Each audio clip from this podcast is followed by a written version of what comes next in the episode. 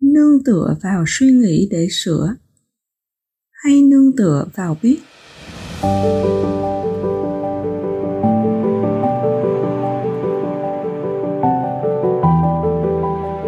Trong các suy nghĩ suy nghĩ chống lại là cái gây cho con khổ. Còn suy nghĩ, trời đẹp quá, không gây khổ. Nhưng mà trời cứ phải đẹp mãi, là chống lại việc tí nữa nó không đẹp. Đấy là ví dụ về suy nghĩ chống lại, gây khổ. Người thông thường sẽ sửa các suy nghĩ, ví dụ như là, trời cứ phải đẹp mãi.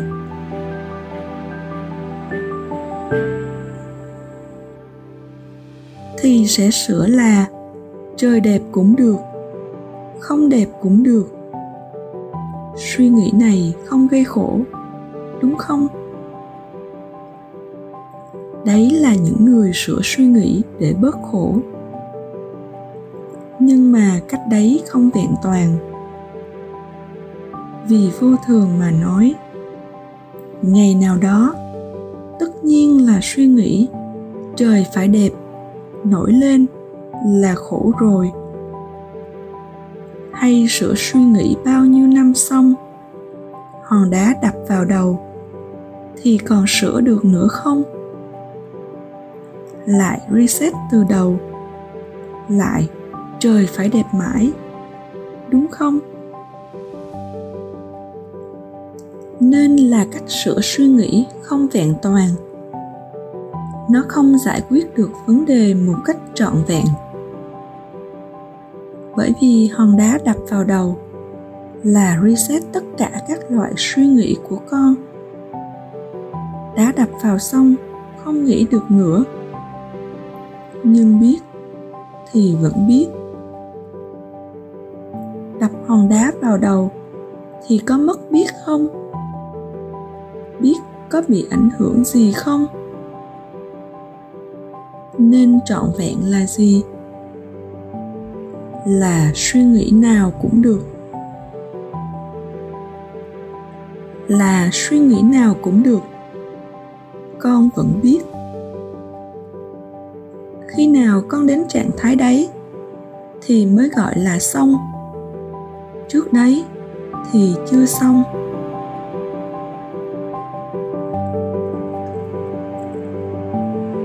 Cái biết thì giống mặt gương hình ảnh nào cũng đến, rồi đi hết.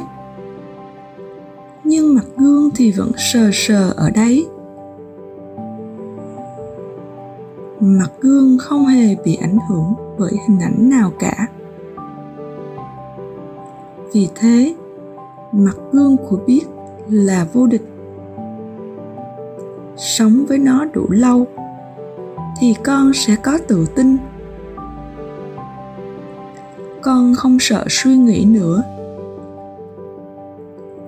Suy nghĩ của con giống như hình ảnh bay qua, bay lại, rồi mất hết.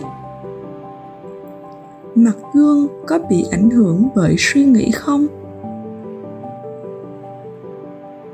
Nên con nương tựa vào suy nghĩ để sửa, thì rất bấp bênh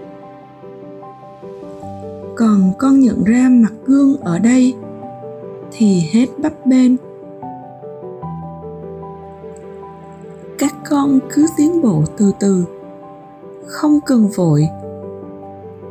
Nhưng con dám để một cơn cảm xúc xảy ra mà không làm gì nó, thì con nhận ra rằng cơn nào rồi cũng qua bằng kinh nghiệm cá nhân của con chứ không phải bằng lý luận.